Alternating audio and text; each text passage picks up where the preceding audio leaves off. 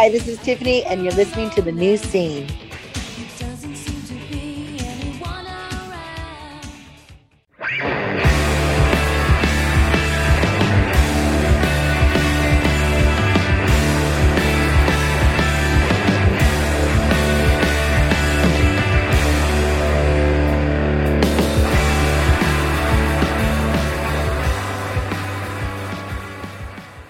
Hello, everybody, and welcome to the new scene. I am your host, Keith, and we're back with another brand new episode. And on the show this week, we have Mariel Loveland of Best Ex. Best Ex just put out a new LP on Iodine. It's called With a Smile, and we cover everything in this conversation Mariel's early work in Candy Hearts a lot of the personal difficulties she had to overcome in that band, and just as a woman working in the music industry. We talk about Best Ex, we talk about the new record.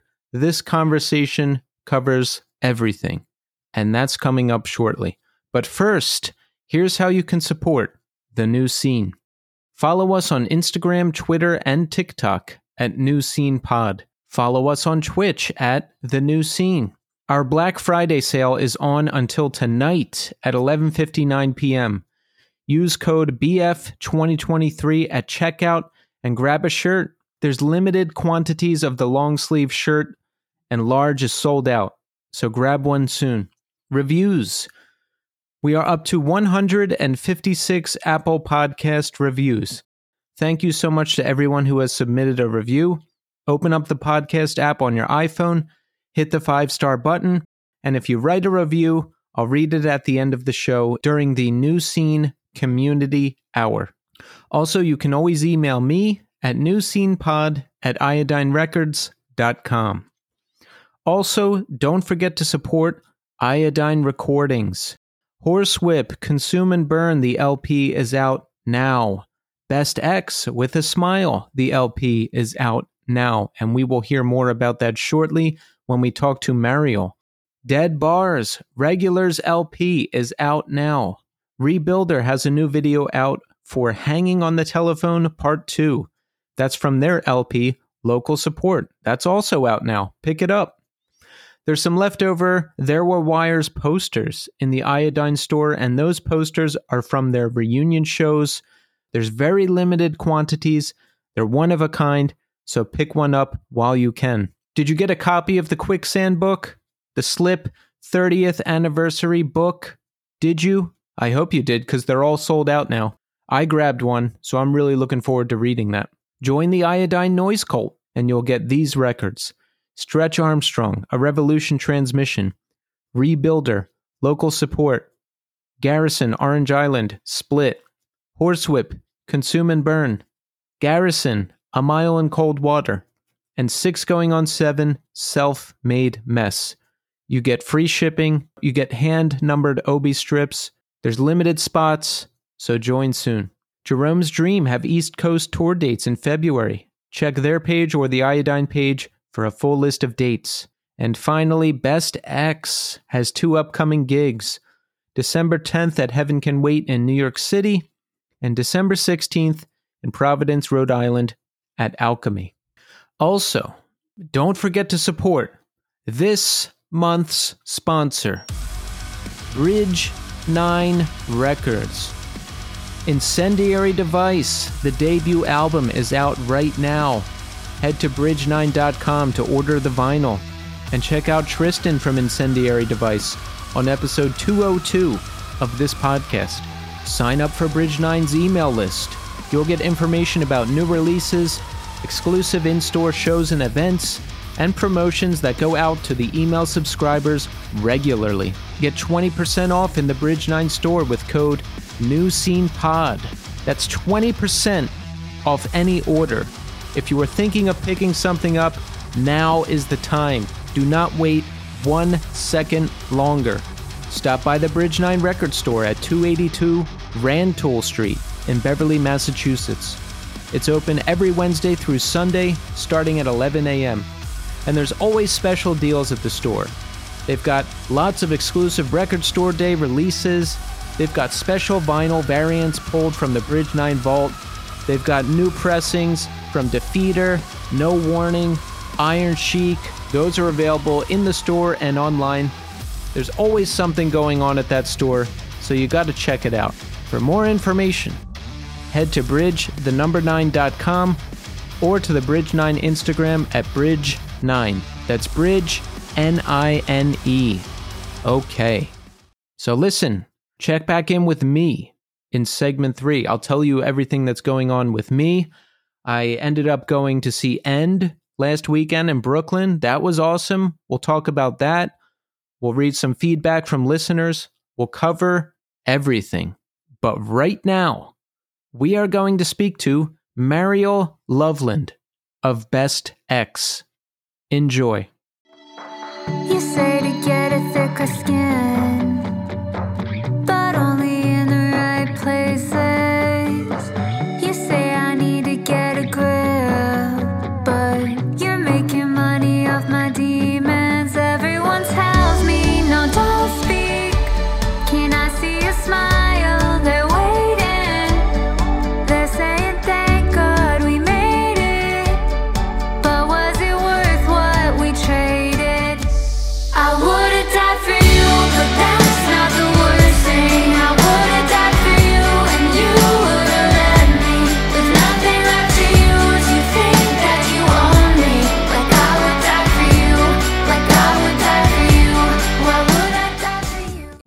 right. We are here now with Mariel Loveland. Mariel, welcome to the show. Thanks for having me. Yes, Mariel, it's great to have you here. You know, there's a lot going on. Best Ex just put out an LP with a smile on the great iodine recordings, and you have a very long history in music before that. And uh, we're gonna get to, we're gonna hear all about that, Mariel. But first, I want to ask you, how are you doing today? I am fantastic. I am in a weird hotel room and it's a place I've never been before. So it's thrilling, but also it's not an interesting place, I don't think. so Where are you? I'm in York, UK. No. Yeah, that's it's late here. What? Yeah, I was gonna say it's like what, uh, twelve or one, something like that. 11. Wow, that is pretty late. What are you doing there? Um, I followed my husband on a work trip. Oh, you know, pretending to be a trophy wife, except I'm just working in the hotel room, obviously. I like that. I like that. I did that before in a past relationship. Like I went on a business trip and she came with me, and then I got to feel all important. It was good.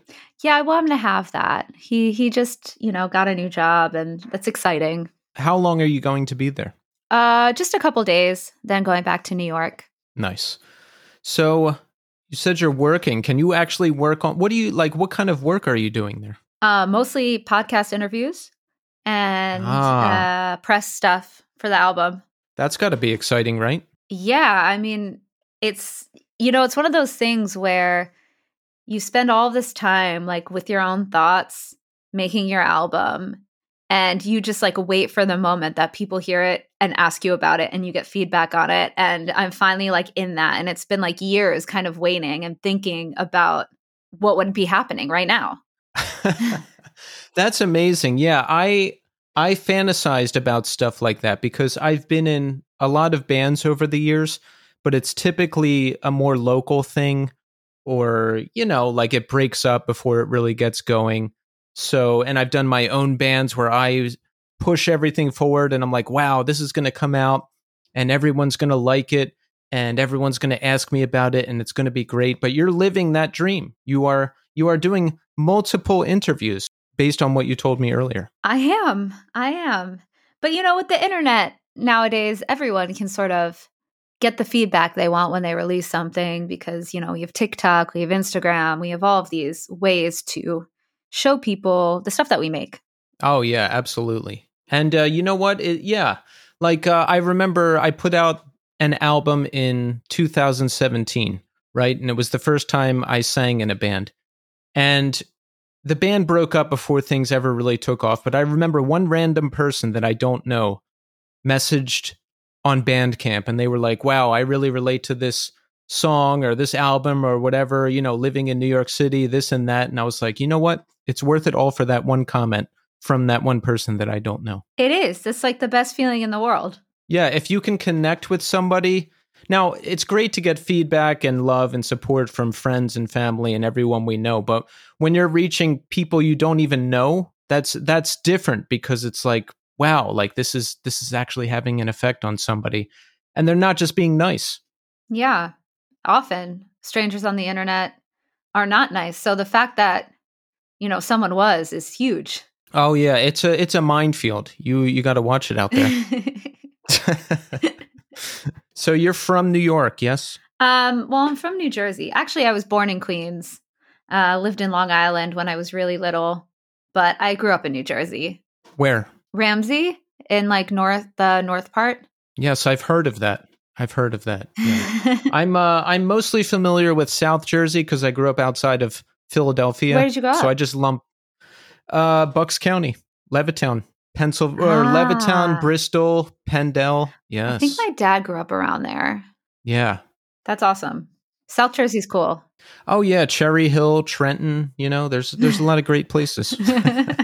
So uh, I'm curious, how did you step into this world of music? Like, where did you come in? I mean, did did punk grab you? Did hardcore grab you? Did something else grab you? Like, what was your formative experience or experiences in music? I feel like those things kidnapped me because what what grabbed me um, when I first, you know, got into music was, I, you know, I, I was like a little emo kid for a hot minute when I was like, you know, a preteen, um, and I loved like Blink One Eighty Two, New Found Glory. But once I went into high school, I got super into like old. Well, it's old now. It wasn't old then. Saddle Creek Records of like um Bright Eyes, Rilo Kiley, and um, you know, the popular indie stuff at that time, like Death Cab for Cutie, Arcade Fire. Those things really were what made me absolutely obsessed with music. And then later on, I was, you know, writing my songs and I was like, you know, maybe I could write a song that sounds like the Thermals because I liked the Thermals a lot. You know, I didn't really know anything about punk music. And the Thermals are a punk band, but they were always playing like in the sort of like indie shows of like the bands that I liked. And once I was like, oh, I'll write, you know, an album that sounds or like demos that sound like kind of the thermals or whatever and mixed with the stuff that I like. Then all of a sudden, you know, I put them on the internet and there was this whole scene of like punk music and hardcore that just like took hold of what I made and came to my shows and wanted like the bands wanted to play with me and that's really how I got my start in like that actual scene. I didn't know anything about it or that it existed before then. I was deeply uncool.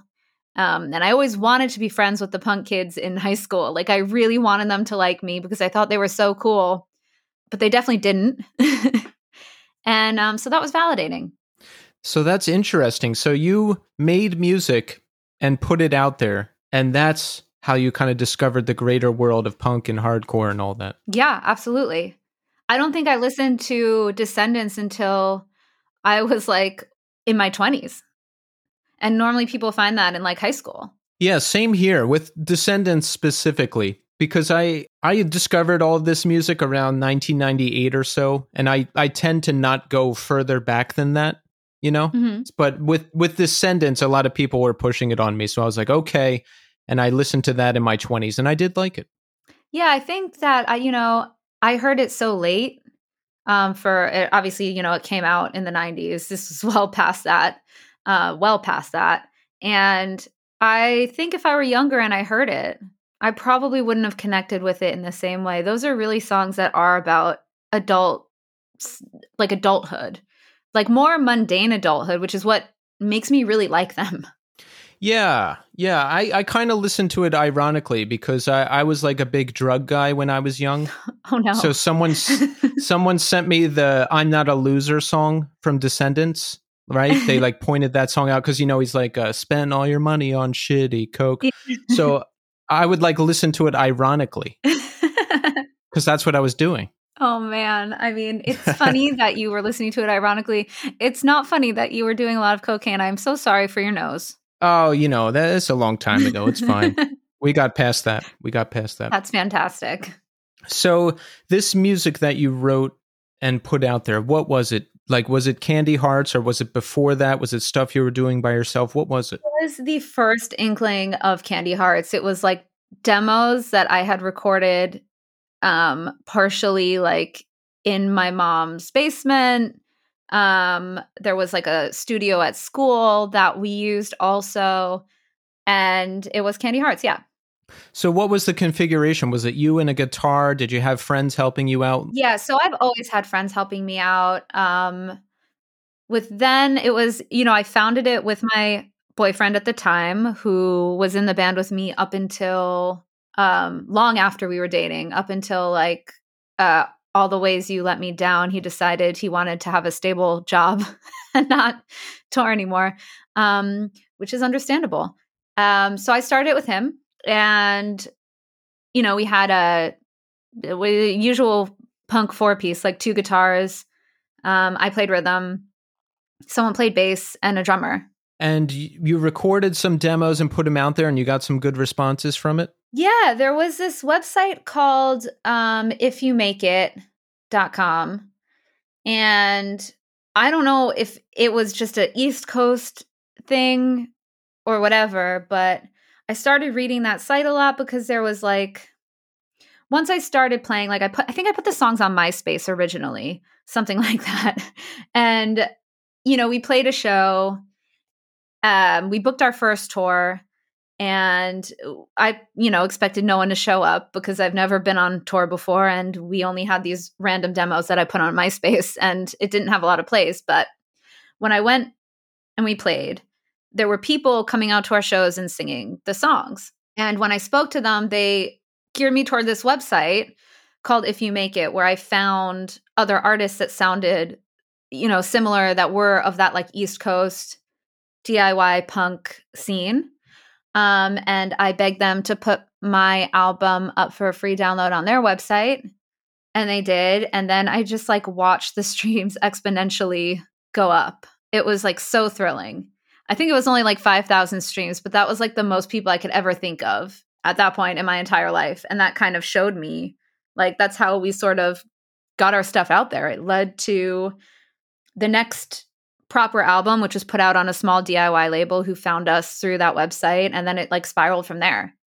That's amazing. Yeah. I mean, that's got to be such a validating feeling, right? For you to put the music out there. Random people you don't know are showing up to sing along on your first tour you can watch the stream count go up in real time.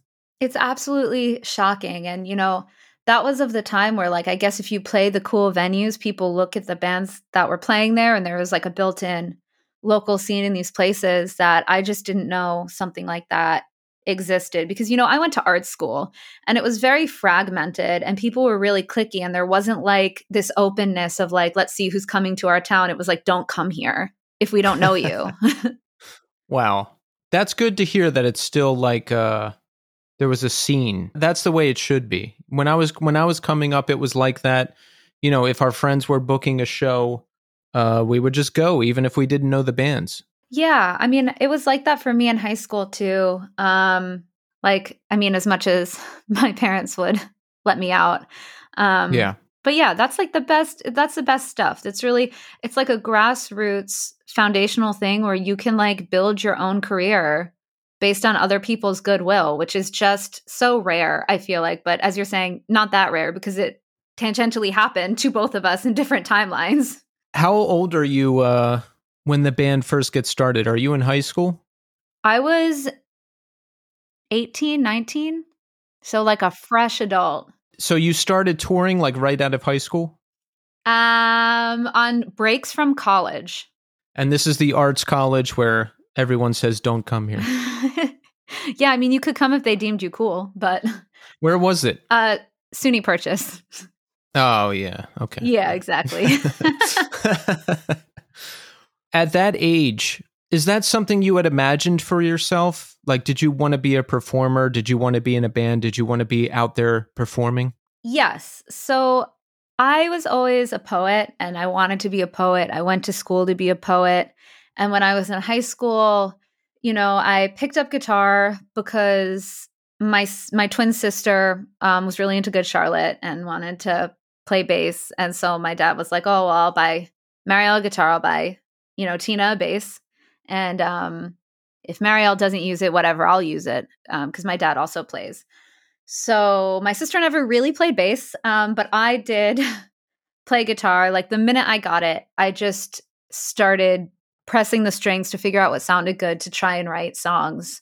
So I always wanted my songs to be out there. It's just not something I thought was practical or something that I thought I could really do. Most of the people that I was listening to were, you know, male pop punk bands singing about hating their girlfriends or what have you.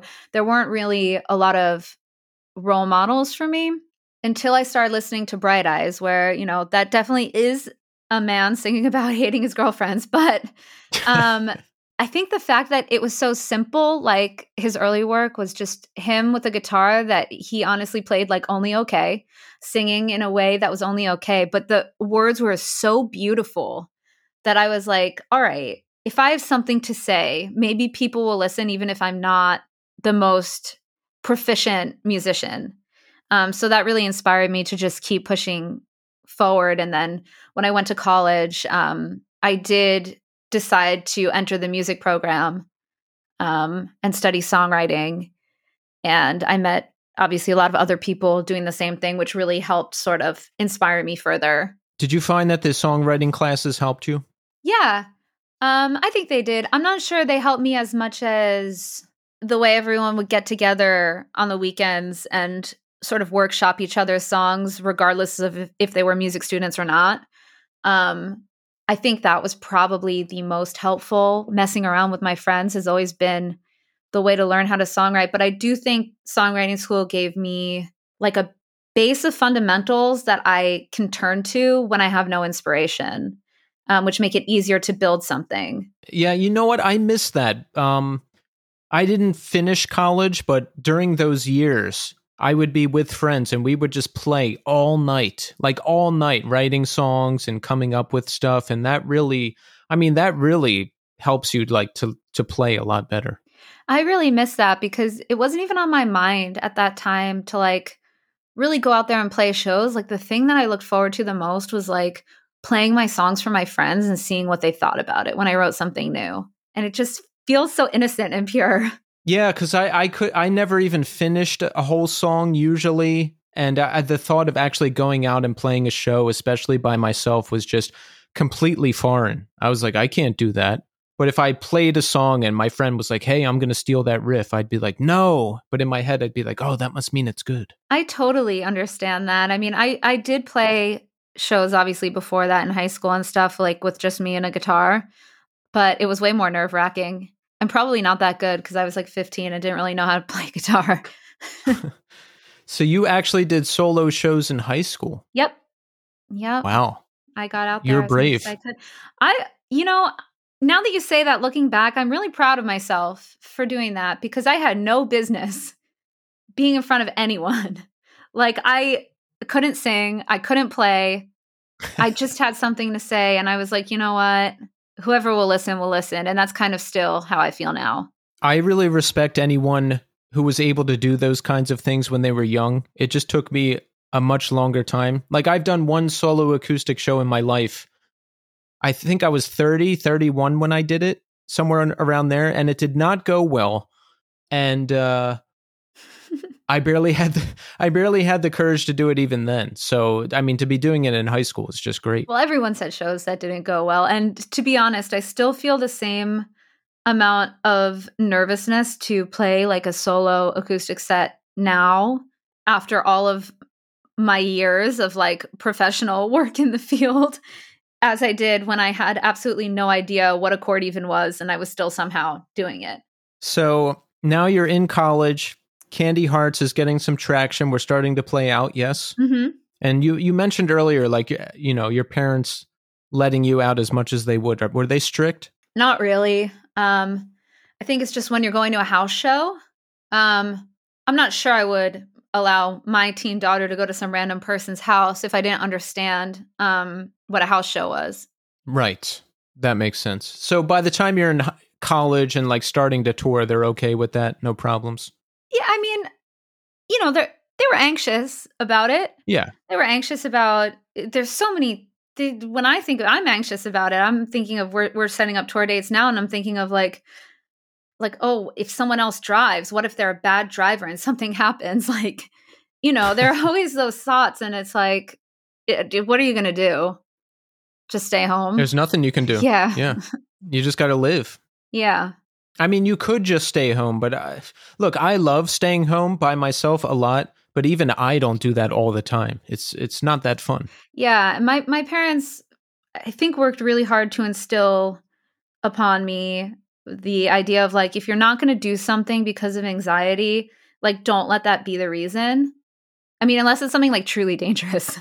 That's Yeah. but, you know, if it's something like oh, like if if we're eh, we're playing a show and what if we have nowhere to stay or or what if it's not fun or what if, you know, we get an offender bender or what like the like don't not do something for those reasons. Right. We can't worry about hypothetical what ifs. We have to live. We have to. yeah it's easier said than in actual practice but um yes so to answer your question i did get out there and you know i just had to be in constant contact with my mom on the phone so she knew that i was all good So, uh, Candy Hearts moves along. You guys eventually partnered uh, and put out some releases with Bridge Nine, right? mm-hmm. yeah it didn't Yeah. take very long actually I got my first job out of college um i worked there i want to say six months maybe it was three before i got fired um What'd you get fired for? Oh, they hated me. I signed an NDA though. I, they're not even a company anymore, so I don't think an NDA matters. But they hated me. Um, they were. I was running their social media, and it was in that age of like no one had a social media coordinator ever before. It was like a new field, Yeah. and they didn't understand social media, and they wanted me to spam people's Facebook pages, asking them to read articles, and not in the clickbait way that's done now, where it's like, you know, you can promote things and, and you'll see it in the algorithm. It was like a weird way of like commenting on people's page. Like, I don't know. And I refused to do it. And then they fired me. But it was for their own benefit. I don't know. Um, and then so they fired me and I went on tour, and then that was that. so you got the attention of uh, Bridge Nine pretty quickly. Yeah. So uh so yeah, I got fired, I went on tour, and then um I recorded another like our first proper, I guess pro I say proper, but it was definitely really DIY um album called Everything's Amazing and Nobody's Happy, which was on a Louis CK quote, which did not age well. Um and um we got signed to a small indie who put us on a tour with Man Overboard. Um, ah, yes. and before that, though, we had gotten a lot of attention and stuff. And I think one day I tweeted something about how we were listening to New Found Glory on the way to our show. And Chad from New Found Glory reached out to me in Twitter DM and said, like, oh, I wanna I wanna help you. Like, do you have any demos? And I was like, oh yeah, I'm gonna send this guy my demos and annoy him. Like, I thought he was just being nice. Um, you know, because how many times does someone say, "Oh yeah, yeah, yeah, send me an email"? Like, sure. Has anyone ever done that and then you actually send the thing and they seem surprised or annoyed or something? That's the worst. Well, that's what I thought would happen. I usually don't ever follow up because I don't want to annoy people who are just being nice. Um, exactly. I just assume they're being nice.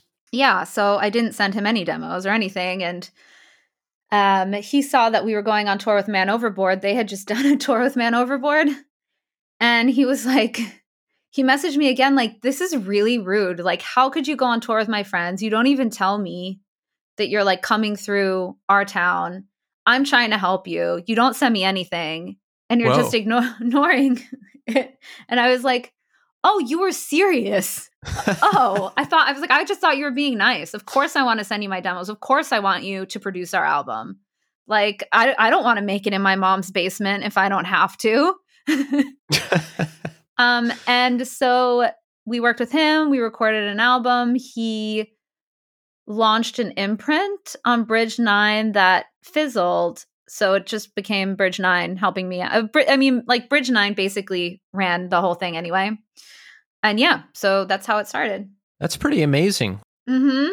Did he like produce the album too? Was he in the studio with you, like helping out with things and all that? Yeah, so he produced our EP, The Best Ways to Disappear, and our LP, All the Ways You Let Me Down, um, with Paul Miner from Buzzbomb Studios. And so they were both in there working together, making things sound cool. That's pretty amazing. All that happened from a random uh, tweet, huh? My entire life is like that. That's like literally my entire life. Like nothing happens because I try really hard for it to happen. It only happens because I like tweet something stupid or I post something and someone's like, "Oh, hey." so social media has worked in your favor in those instances. Yeah. Absolutely. That's good.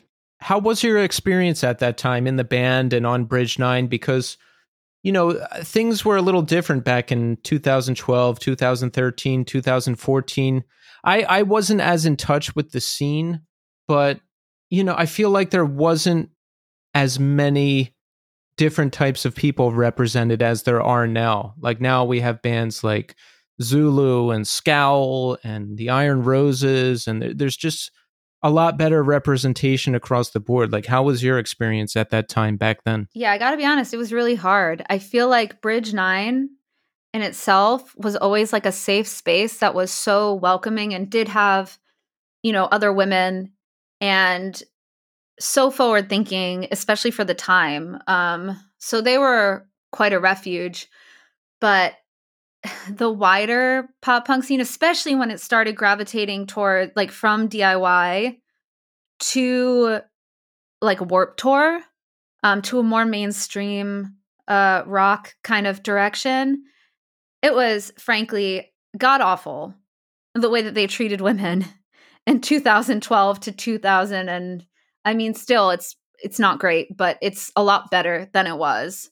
Like I can't even tell you the number. Like every tour we went on, I just had to prepare for some sort of incident to happen because I was a woman. Like it, usually there was someone in some band who either joked inappropriately, touched me inappropriately, tried like claimed me as his own and then none of the other guys would talk to me like some like weird weird kind of shit. Um happened to every tour. And if it wasn't someone in a band that I was touring with, who, mind you, are supposed to be your colleagues, it was someone who worked at a venue or like a fan. Like it was just constant, like to the point where sometimes I was just like, forget it. I'm not even coming out of the like our green room. I'm not talking to anyone. Like when we finally did do some tours with other women, I would always wonder like why don't these women hang out? And, you know, part of me would internalize that as like some sort of misogyny, like, oh, they're not chill, they can't hang. I guess this is why girls don't really go on tour. But then I realized after I was um, as well versed as they were um, that it's because you can't win. So they just remove themselves and do their job and don't hang out. And it's very lonely and really kind of sad to just be so isolated from everyone else. That's got to be really depressing because you're out there, you're doing the thing you want to be doing the most. But, and I'm sure you can sense it a mile away when it's coming. When you see some guy or catch some vibe, it's like, oh God, this again. I guess I just have to go sit in the back. It's crazy because maybe I'm like, I don't know. I want to think the best in people. So I didn't always see it coming. Like there would be people I'm thinking I'm forming genuine connections with because we're working together. And then I would find out they make a pass at me. And then not only did I would I find out like they only want to sleep with me, I would then find out that they actually have a girlfriend at the hometown show. My friends who are women always joked that the hometown show was the one where you have to grit your teeth and pretend you didn't see anything that happened the whole time Oh, you were no. there. And I yeah, and it's really hard because I'm definitely not someone who can ever keep their mouth shut about anything. wow. Yeah. So uh, a, a lot to deal with. A lot to deal with. Yeah. And so on the new album, I wrote the song Die For You about my experience. So how do you deal with that? I mean, uh, like, what did you specifically do? Did you did, were you able to get advice from people? Did you mostly just hide out? Like, how do you dodge all that? I would try to handle it with people directly. So, say someone sent me a photo of a body part randomly that I Oh didn't want to see, which I'm not gonna lie. Uh, people don't like me because I'm like, uh, you send me that, I'm gonna save it in case I need it. Um, So would it would there be any lead up, or was it just picture? all different kinds of ways, both ways. I Uh, see. Not not that one way makes it okay and one another way doesn't, but I, I'm just one curious. way I think it's more understandable um, than the other way. Um, but no, it would be like a a, com- a normal conversation you would think you were having with a friend, and then be like, "Oh, guess what I'm doing?" And you're like, "Oh, what are you doing?" I'm having a coffee, and then it'd be like a picture of a dick, and it's like, "Okay, cool." Um, Whoa. please don't. like that's. uh, what do you do? all I all you would do is uh, say, "Please don't." I do remember one time I was a bit more aggressive about the don't than rather just like normally you smile and you say, "Oh, please don't. I don't think it's a good idea." Um and just chip away pieces of your soul. Um but one time this person was relentless, just sending me not even pictures of their dick, their butt by the way, which wasn't even Oh a bad God. butt, but I didn't want it. And I told them, I was like, hey, like I've told you several times, like, don't send me pictures like this. And if you do, I'm going to have to show it to everyone on the tour.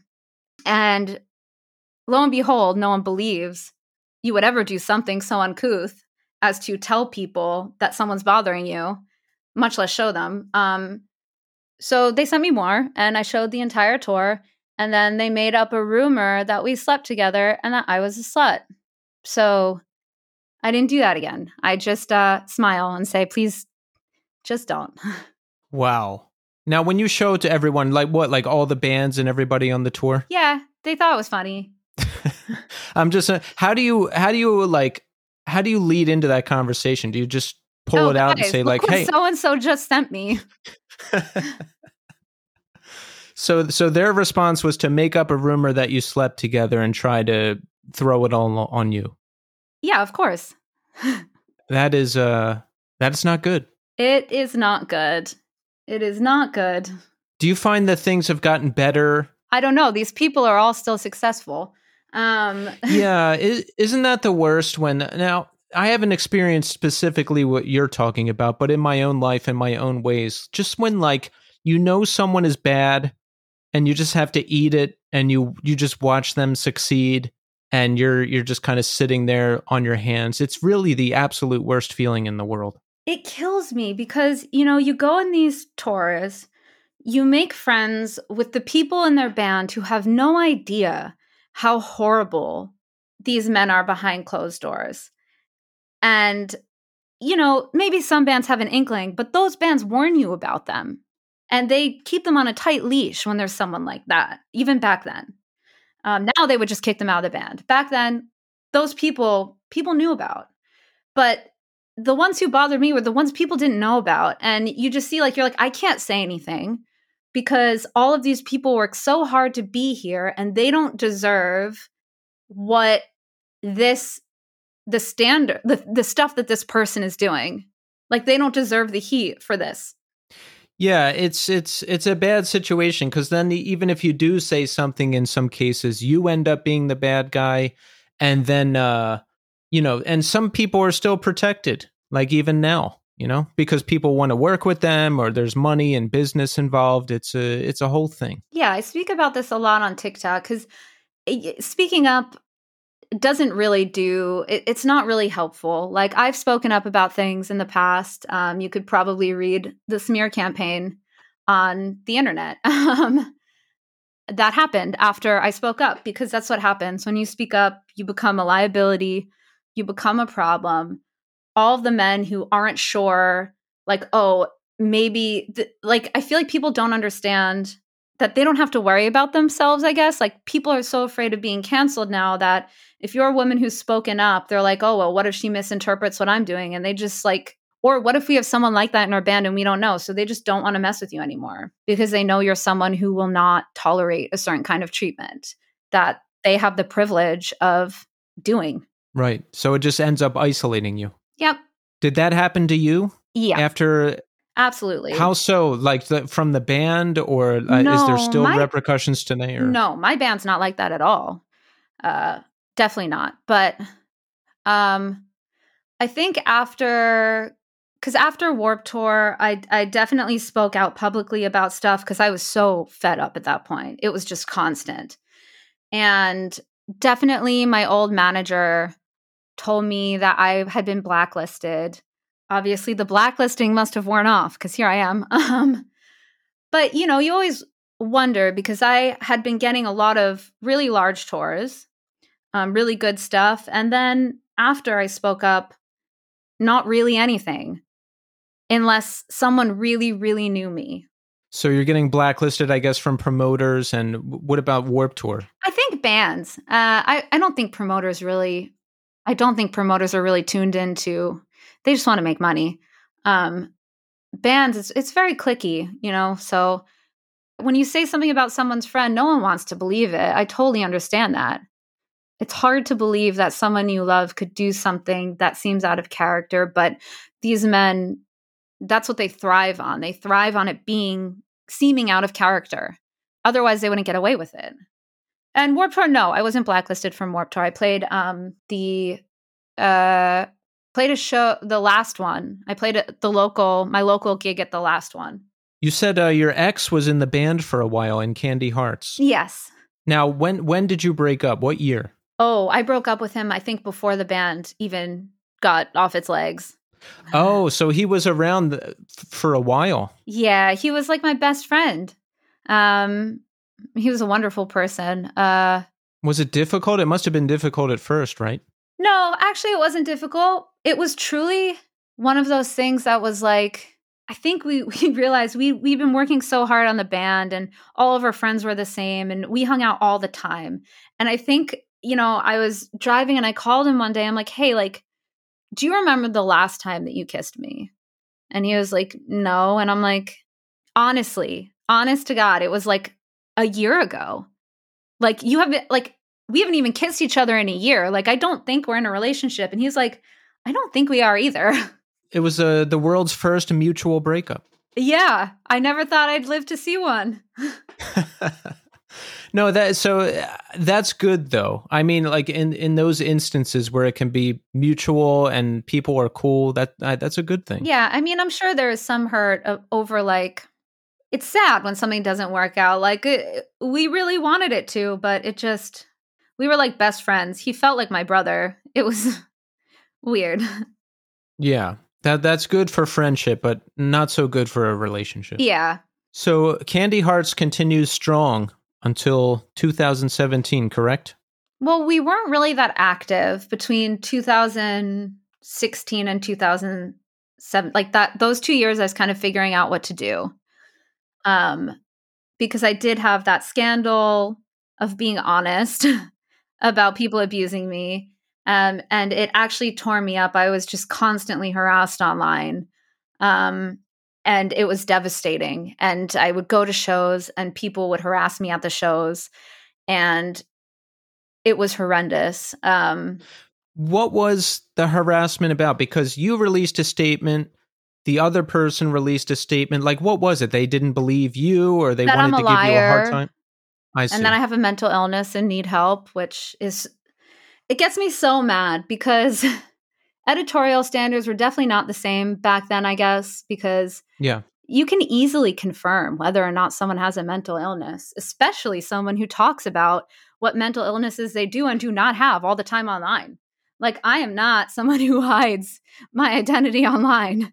Um so you know, to read all of these unconfirmed things from a statement that was completely made up like like my own mother said I have a mental illness and my own mother is trying to reach the publication to be like I never said that. She doesn't have she's not bipolar. That's and also if she were bipolar, that doesn't make her a liar. It was just so crazy and so yeah, I would get harassed about you know, being a liar to take down someone who wasn't even an artist. They were a tour manager who, mind you, there's a reason they're no longer in the industry because it's not just me. Um, and so I didn't know what to do. I was working on demos, which frankly were not good. um, I was talking to a lot of different labels. Lots of people had interest. Lots of people were like, Do you really want to be playing pop punk? In I think one person said, Are you really going to be peddling your music to real friends fans um, in the future? Is that really what you want for yourself? Because I don't think it's working.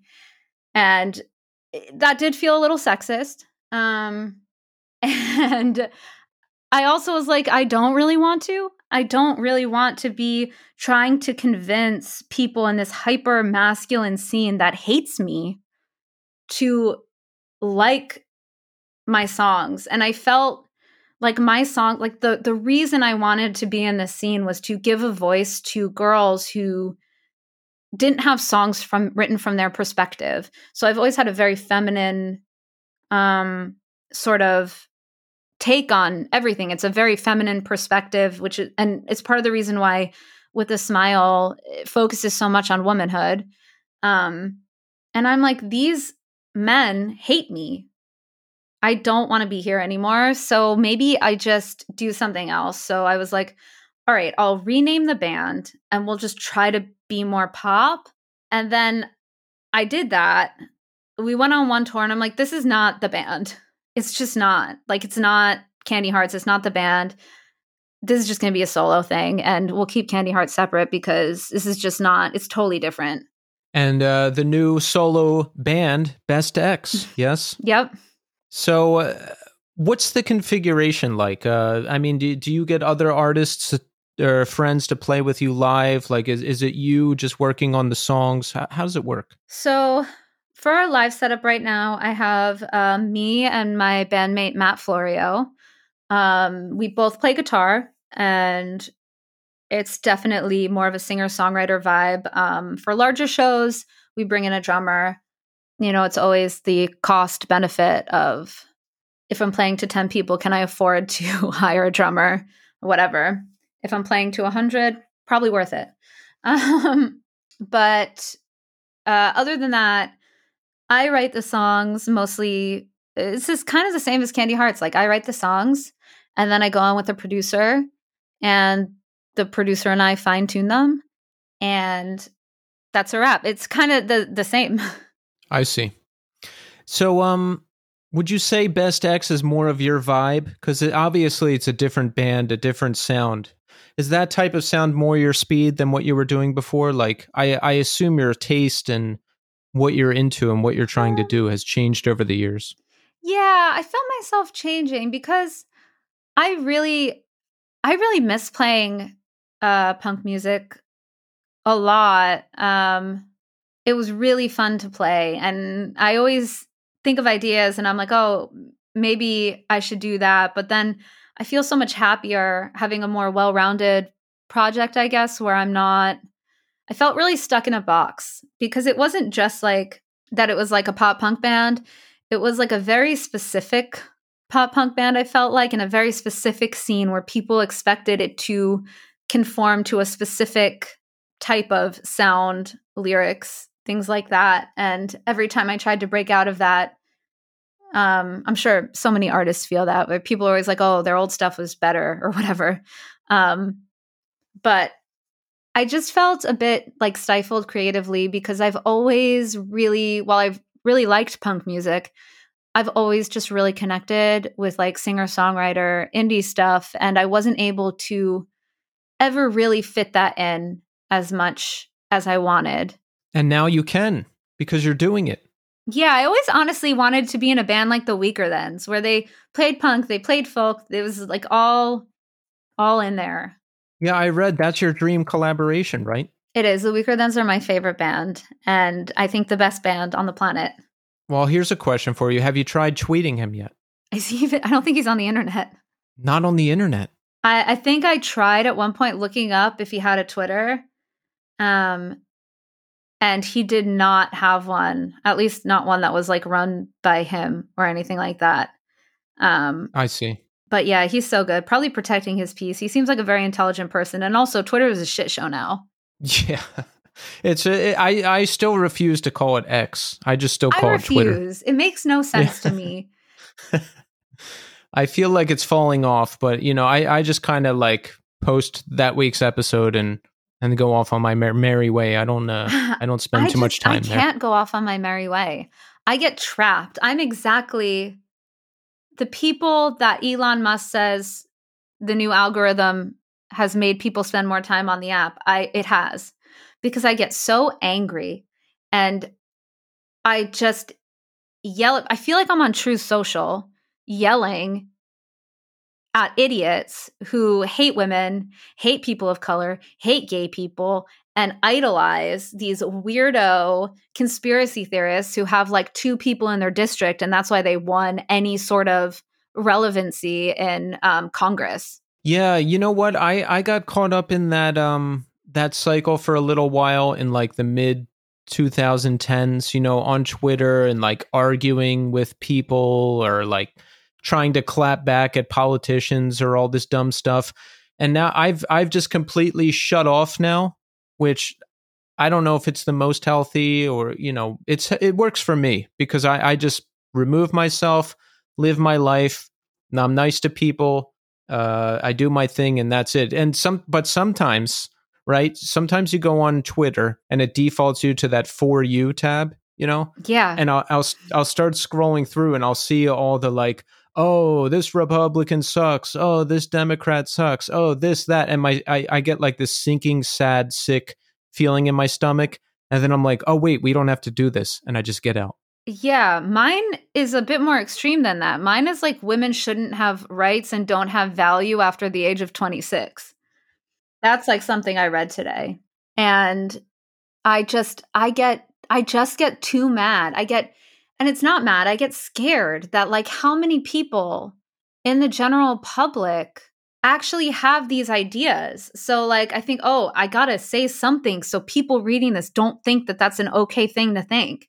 because how many people are reading this if i randomly got it and you can see that things these things are so popular you can see something that says like women should be locked in their houses and they're the only thing that they should that that they have value for is is birthing a child and you see something like 50,000 likes on it and you're like how many people do i encounter every single day that this is what they're secretly thinking Jeez. I think uh I think with the uh, Twitter change to X that uh, everything got flipped upside down. So now if you if you have a blue check, that means that you're some kind of like right-wing bigot weirdo person, Mhm. right? Because because they're paying the $8. And I I feel like a lot of these types have uh, kind of risen to the surface on that platform since since the switchover from what I can tell and it's uh, it's not a good thing. you know, Elon Musk also changed the algorithm to show you the opposite of things that you would like or things that you think under the guise of, oh, it's going to show you a more well rounded uh, world to form your opinions in a more unbiased way. But that's not why he did it. And that's also not what happens. And also, it makes no sense for advertisers who want to go on and market to the opposite of who would like their product. I don't even understand that. So, yeah, you know what? I got so many ads for uh, uh, Tommy Chong's uh, weed gummies or whatever. I, I had to mute it. I clicked like I don't want to see this 17 times. And every single time I got went on, I would see it, and I was like, you know what? Let's just uh, mute this. Uh, no offense, Tommy. I love you, but I, I just I'm tired of the ad. well, we have Best Ex now. We are recording and putting great music out there, and we have the new LP with a smile. Yes, this is the debut LP, it is. so we've got to be excited about that, I never thought I'd be here. right?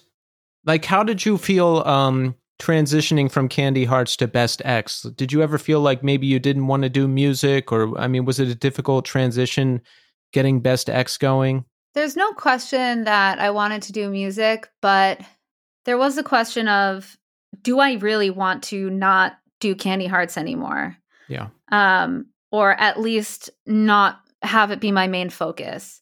Um, And I thought, oh, no, I still do. I just kind of want to write different songs, which is why I kind of toyed with the idea of like, oh, we'll just rename the band something different, move away from like the weird, because all my press at the time too was just like, when you Googled Candy Hearts, it was like front woman lies about abuse. Like it was horrible. So I'm like, if I maybe if I change the name and we can make something that's a little bit more in the wheelhouse of what I want to make, but still punk and still do the same things. And then I realized I just didn't feel connected to it in the same way. It was all kind of soured and sad and made me anxious. And I was like s- scared at the thought of going on tour and then being in another room with a bunch of men who I don't know which one is the bad one. And like it was making me really anxious. And I wanted to be somewhere in a scene that was more friendly to women. Um, and now, you know, I have moved back to the fest scene.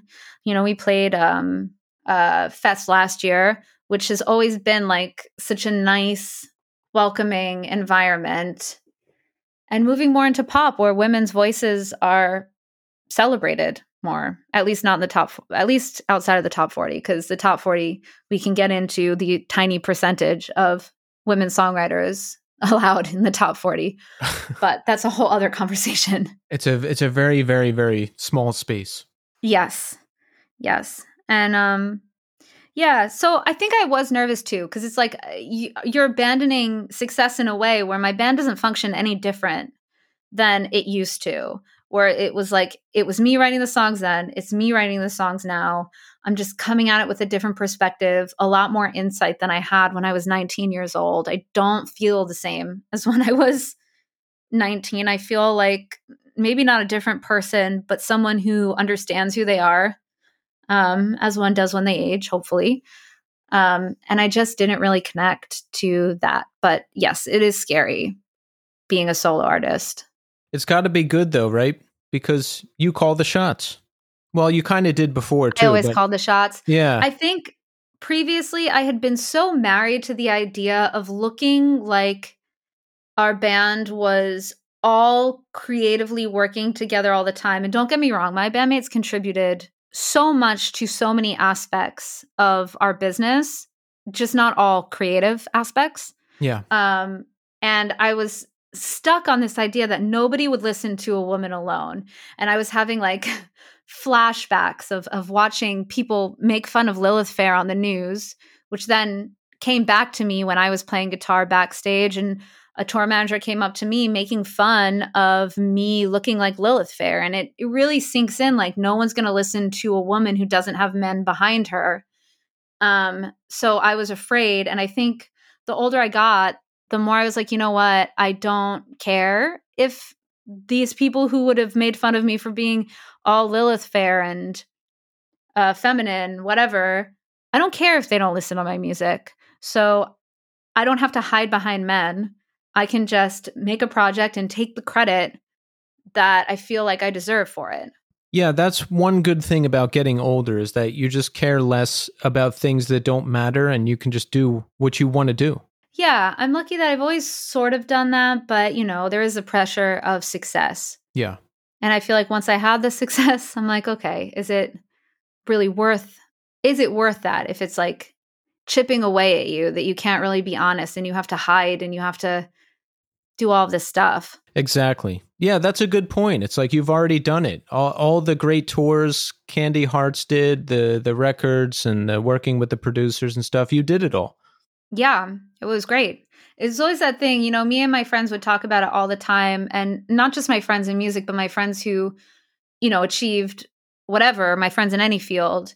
We would always talk like, well, okay, so we achieve what we set out to achieve as children, but like what do we do now? We start a new band. Yeah, that was my my solution. How did you hook up with Iodine? Iodine Recordings. Well, that was another thing. That was just one of those things. Every time I'm like, I don't know what to do. Um, maybe I'll start trying to go in this direction or do something. The universe always sends someone into my DMs. And that was iodine. So another DM interaction. What happened? Another DM. Um, Casey messaged me and was like, Hey, I love your music. Do you want to make more? And I was like, yeah, sure. Just like that. Just like that. That happened to me too. I uh Really? I was doing a this podcast was under a different name and Casey was like, "Hey, what if we partnered?" And what was I the old name? uh the Northeast scene. Hmm. That was the name of the show for like the first year and a half before we partnered with Iodine. But then he reached out and I I almost like blew it off at first because I was like I didn't even understand what that meant. And uh, I, I I'm glad I followed up. Let's say that. Yeah. this time I did follow up. I mean, but he was very upfront, not just like, oh, send me your demos. He was like, no, let's work together. Well, I don't know. Maybe I'm just older and I took that for serious. No, if he, if he says that, he's serious. Well, I think because he's a businessman, I was like, okay, and not like a rock star. Yeah. if you were a rock star, I'd be like, all right, sure. well, we have the LP with a smile now. Yes. yep. How do we feel about it? Are we happy? Are we are the good accolades rolling in? I mean, everyone always says this, but I truly think it's the best album that I've ever made. And my mom also thinks so. So that must count for at least a fraction of something. I mean, if you feel that way, that is everything, right? Because if I released something and I was like, "Man, this isn't as good," I would be worried. yeah, I think most of the albums that I've made have been better in the way that I wanted them to be. I mean, and that's all you can hope for as an artist is to keep getting better and better and better at expressing yourself and making things true to your vision. Is there an overall theme to With a Smile or is is it just like song by song? There is an overall theme. I wanted it to be sort of a concept record about um, the pressures of womanhood, though I think there's so many universal things. It's definitely not just like a record for women. Like men will absolutely find stuff on here. Anyone of any gender, I think, will find stuff um, that they relate to on the album. But because it is about the human experience, but I wanted to really focus through the lens of me being a woman in you know today's society and the pressures that come with that. Um, specifically, um, that's why I chose the title with a smile because there's always that pressure to be pleasant and be happy and you know be grateful even though you're like always held responsible for the choices of the men around you you're disregarded you're like all of those things that uh well olivia rodrigo probably said it best in her new song all american bitch but like those things Yeah. um i wanted to make an album about How do you get inspiration? Does it does it come to you? Do you have to fish it out? both things um i think well because i write songs for other people as well um so that is where i do a lot of the fishing Mm. um, when i'm writing songs with someone else when i write songs for me i wait patiently until the inspiration comes and i feel like you know you can try all you want playing uh you know whatever you're going to play on guitar and try and sing over it but the thing that's going to stick is the thing that comes to you when you put down the guitar and you go outside and you take a walk around the block. Um, so while I do try to pull it out, I do recognize that that's not really the way that my songs are going to get written. I like that. I I do that too. I uh I have to wait for the inspiration to hit me like lightning. For a long time I was working on a band and then we couldn't agree on a name and I didn't have a concept or and it was just every week arguing about this and that and and then one day the inspiration hit me like a lightning bolt and I came back and I said, "Guys, this is it." And everyone agreed. So like those I think those those are the best moments, right? When it comes to you and you you just know. Yeah, I truly believe though it's about opening the neural pathways to be open to like creativity and writing and making a song. And that does require some forced work that's probably going to be garbage. But once those pathways are open, you will get the stuff randomly. Yes. It's, uh, it's you have to have to keep working that muscle, you know? I've sat down and tooled around on guitar and said like, "Okay, I guess I'm writing something and it sucks." And then the good stuff eventually comes along like you're talking about. Mhm. That's the best stuff. I wrote some of this stuff on on this album, you know, in my bathtub, on my bike. Not often in the studio.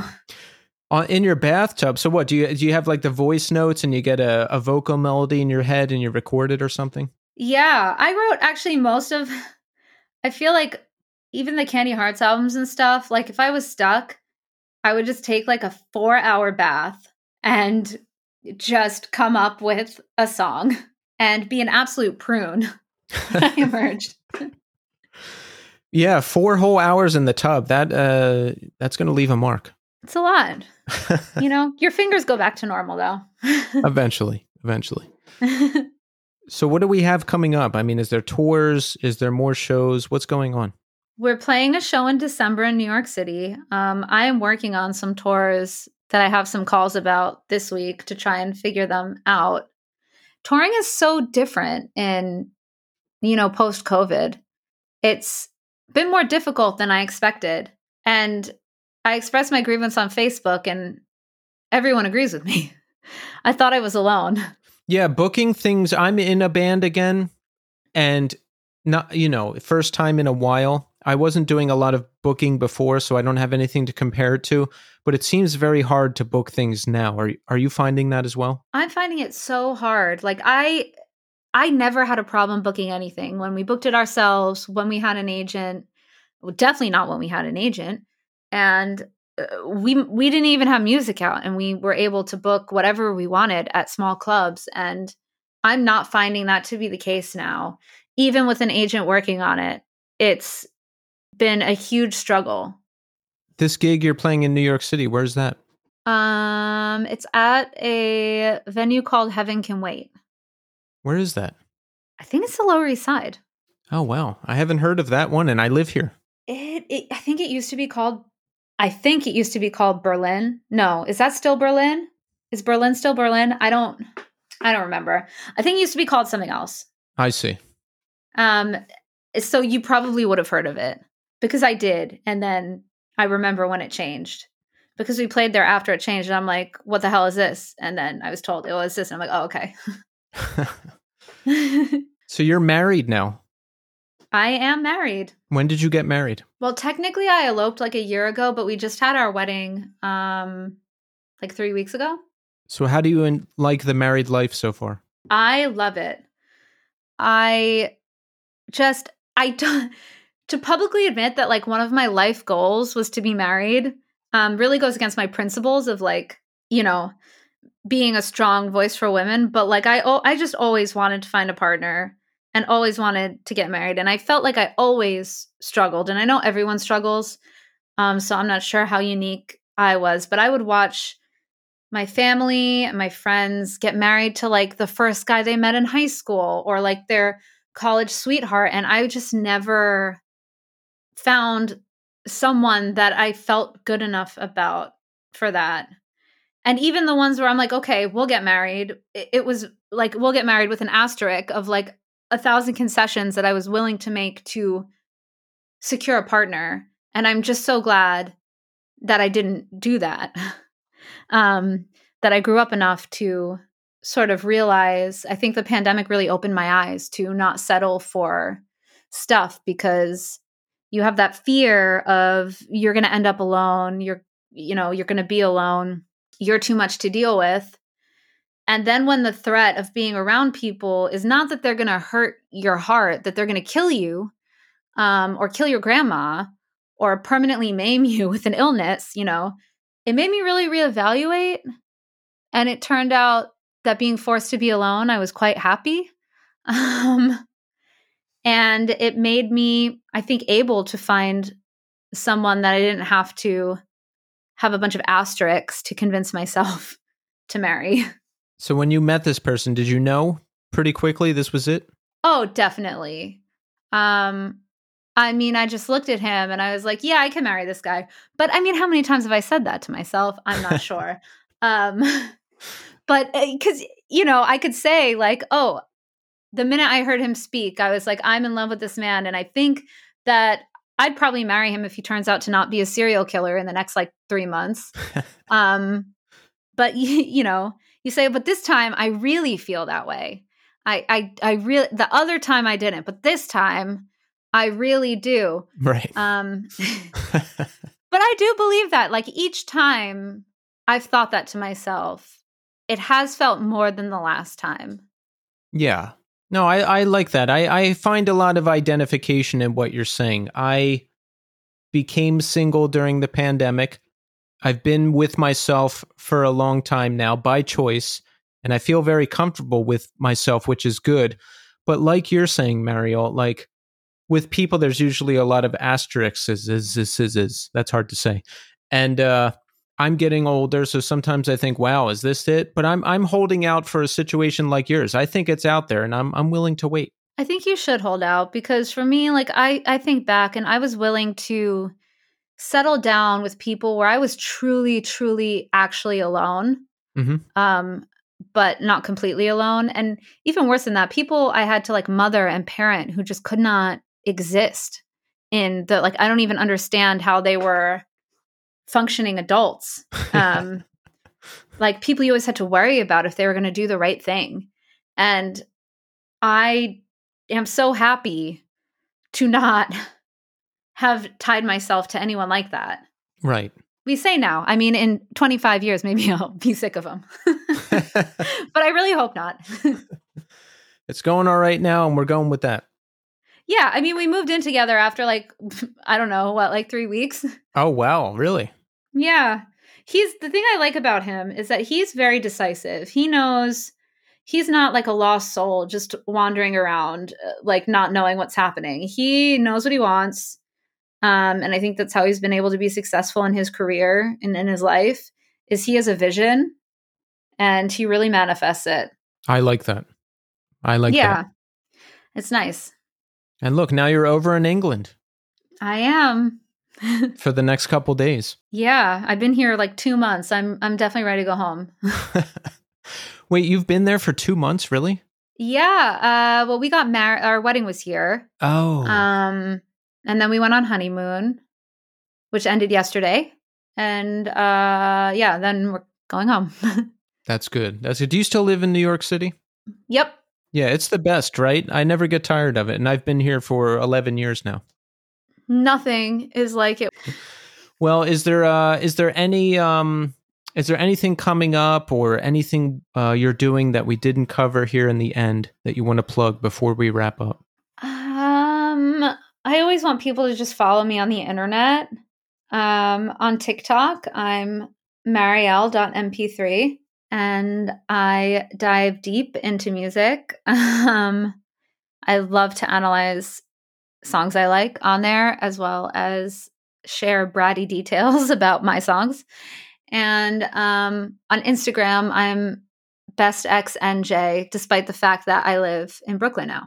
Yes, we're gonna overlook the New Jersey thing. Okay, we're gonna we're gonna let that slide. I'm sorry. I'm from uh, Philadelphia area, and we're raised to hate New Jersey for no particular reason. Is that why everyone from North Jersey dislikes South Jersey? Yes, Because it's like Philly people who hate them. yes. Uh, South Jersey has been poisoned uh, by the Philadelphia spirit, so it's it's a whole I mean, they've also been poisoned by voting for Donald Trump largely, but can't win them all. Can't win them all. So yeah, follow Mariel. Listen to With a Smile, the debut LP from Best Ex. Go back and listen to Candy Hearts if you haven't heard it. Do it all. We got to do it all, right, Mariel? Definitely, please follow me. Do it. I'm begging you. do it. Mariel, I mean, you've done a lot. You're doing a lot. I love it. Keep it up. And I just want to say thank you so much for taking the time to come on the show. Thank you so much for letting me rant about a lot of things.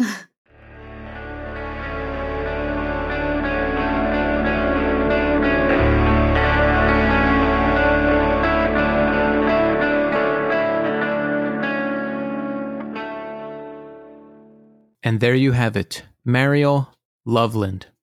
Excellent, excellent conversation. Really happy for Mariel that Best Ex is doing well and that we have the new album with a smile. And great to catch up on her history too and all the great work she did in Candy Hearts. And you know, it's just uh, it was a pretty compelling conversation hearing about all the things she had to go through. I've had conversations like that with more than one woman guest. And it's just a pretty sad state of affairs what women have to deal with and how gross and dangerous people are just protected in the industry. I and I spoke to another person who will remain anonymous, they said similar things to Mariel that they would speak out about injustices or speak out about things that they had personally gone through and they started getting blacklisted and it started negatively affecting the band. So they had to stop and you know what? That's just a that's a really sad state of affairs. I hope we can do better. But mariel that was a great conversation. Congrats on the new album. Thank you so much for coming on the show. So let's check in huh? How are we doing? I'm doing great. There's a lot going on. I've got something big planned for next weekend but I'm not going to talk about it yet because I don't want to jinx it. After it's done, after it goes well, I'll recap you next week, okay?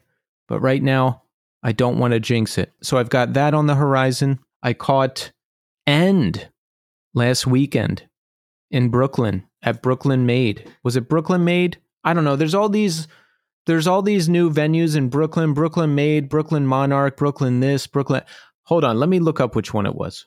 I get them all confused. Okay, this was End at Brooklyn Monarch. I wasn't going to go. My friend texted me. He's like, Do you want to go? And I was working on the podcast all day. And I was like, Ah, I can't. I got to work. And then the FOMO started kicking in. And I was like, You know what? Yes, I'm going to go. And I didn't realize this venue is 15 minutes from my apartment, walking. So I just walked over there. And I got to tell you, End are just one of the best bands doing it right now. The new album is fantastic. I've always been a fan of the old stuff since I first saw them at Furnace Fest in 2021. Excellent, excellent band. I didn't catch any of the other bands because I got there late and, you know, I just left after End because I had to come back here and work on the show. But uh, really great stuff. Always love seeing them. It's the week after Thanksgiving now. You know, a while ago on the show, I said a friend of mine was sick and that I thought there was going to be hard times ahead. Well, it wasn't my friend. It's my dad. He has colon cancer. He's going in for surgery tomorrow, Tuesday. Everything is supposed to be okay. He had chemotherapy, he had radiation therapy. They're going in to do surgery to take care of the rest. Apparently, the cancer has not spread. And after the operation, he's going to be okay. So I wanted to make sure to get down to my parents' house for Thanksgiving to see him, to see my mom. My younger brother was there as well, and it was a fun time hanging out. Me and my brother played Mario Party and Mario Kart on the Switch. Now that is a lot of fun. That uh, there should be a Switch at every family function. Let me tell you. But uh, great to see my parents because I haven't seen them since, well, Father's Day, I think. Yeah, Father's Day was the last time I was down there. So sending positive thoughts and well wishes out to my dad. He's going to be okay. They said he's going to be okay, so that's what I'm going with. And uh, besides that, is just uh, business as usual here at New Scene Inc. There's a lot of good things going on in my life, a lot of exciting things to look forward to, which I will talk more about next weekend. So let's check in with the New Scene Community Hour. There's been a lot of great feedback about the Poor Cell episode, episode 201. So we had a Spotify Q&A response from DJ H Doyle. He says, "Great stuff about the Poor Cell episode. Thank you, DJ H Doyle. Yes, that was a great one. Uh, really happy to have Poor Cell on the show. Uh, a lot of friends texted me just to say that it was a great conversation and all of that. So awesome. I'm glad people enjoyed it. And keep those five star reviews rolling in for Apple Podcasts. We're up to 156. We have to get to 200. We just have to. And if you write a review, I will read it during this portion of the show. We're over 200 on Spotify. We're at like 206 or something now. And if you want to keep doing those, keep doing that too, because we just got to keep going. Thank you. Thank you to everybody who has submitted a review. I really appreciate it. That helps us out in the overall podcast standings. So keep them coming. Keep them coming. Okay, so we're going to end the show with this week's musical recommendation, which is End. Their new album, The Sin of Human Frailty, is out now on Closed Casket Activities. And we're going to end the show with a clip from the title track, The Sin of Human Frailty. I will add that track to the New Scene 2023 Spotify playlist. Find the playlist on Spotify, follow it. It's got all of our guests, it's got all of my recommendations. It's a one stop shop for all of the music associated with this year of the show. I do a new playlist every year, so you can go back and check out older ones too. All right, so that's it for this week. Now listen, listen closely. Next week, I bring you the biggest interview we have ever done on the new scene. It's an interview so big, I still can't believe I did it. And I'm very excited for you to hear it. I'll see you then.